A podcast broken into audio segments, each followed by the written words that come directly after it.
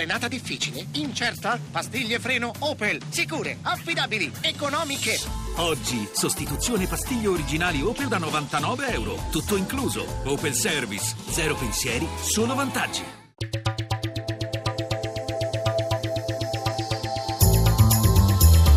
GR1 Economia.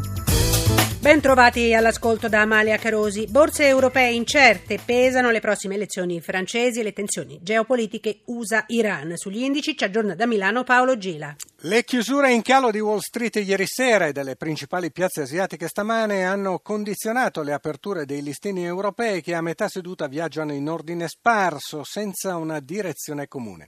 Mentre Londra cede lo 0,20%, Francoforte viaggia poco sopra la parità, Parigi ha messo la quarta e guadagna l'1,11%. Milano registra un apprezzamento dello 0,35% in un clima di forti contrasti. Si apprezzano Stanno bene i bancari e in particolare Unicredit più 2% nel giorno in cui si sta svolgendo l'assemblea degli azionisti. In calo di oltre due punti Saipem e alcune società di utilities come Atlantia meno 1,5%. Il prezzo del greggio è a 51 dollari il barile. Lo spread è stabile a 206 punti base ma sale il rendimento dei nostri decennali al 2,29%.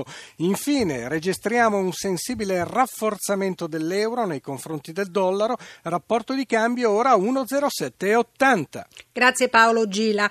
L'avvertenza all'Italia ha preso il via poco fa il referendum per approvare o respingere la bozza di intesa sul piano industriale. Giuseppe Di Marco.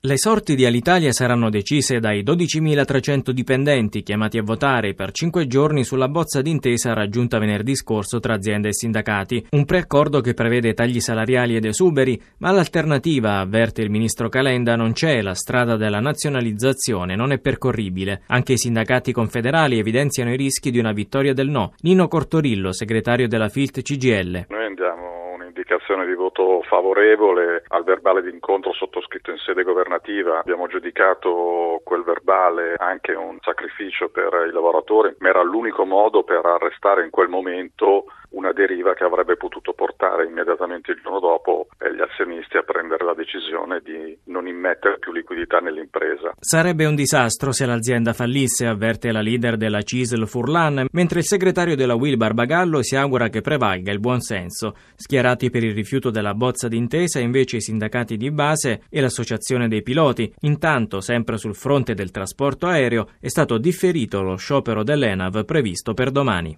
Parliamo di turismo. Primo bilancio positivo per i ponti di primavera. Aumentano le presenze straniere. Le associazioni di categoria guardano ora con moderato ottimismo alla stagione estiva. Luigi Massi. Archiviate le festività pasquali, si guarda ora ai ponti del 25 aprile e del 1 maggio. Secondo la CNA, i festivi di primavera valgono per il settore almeno 600 milioni di euro di fatturato. Si è visto a Pasqua e Pasquetta, città d'arte prese d'assalto, presenze in aumento nei musei statali, tutto esaurito in molte città del sud, record in alcune isole come Capri che ha fatto registrare 40.000 presenze. E anche a Roma, nonostante gli annosi problemi della capitale, timidi segnali positivi, ma c'è ancora molto da fare. Giuseppe Roscioli, presidente di Federalberghi Roma andata sostanzialmente stabile anche rispetto all'anno precedente, lo spostamento è poco più dell'1%, quindi non ci sono state variazioni significative. La città ha risposto bene, i servizi della città non sono ancora all'altezza della capitale d'Italia, ma insomma speriamo che in breve tempo questo possa tornare alla normalità. Dobbiamo uscire da tutte le emergenze, buche, emergenza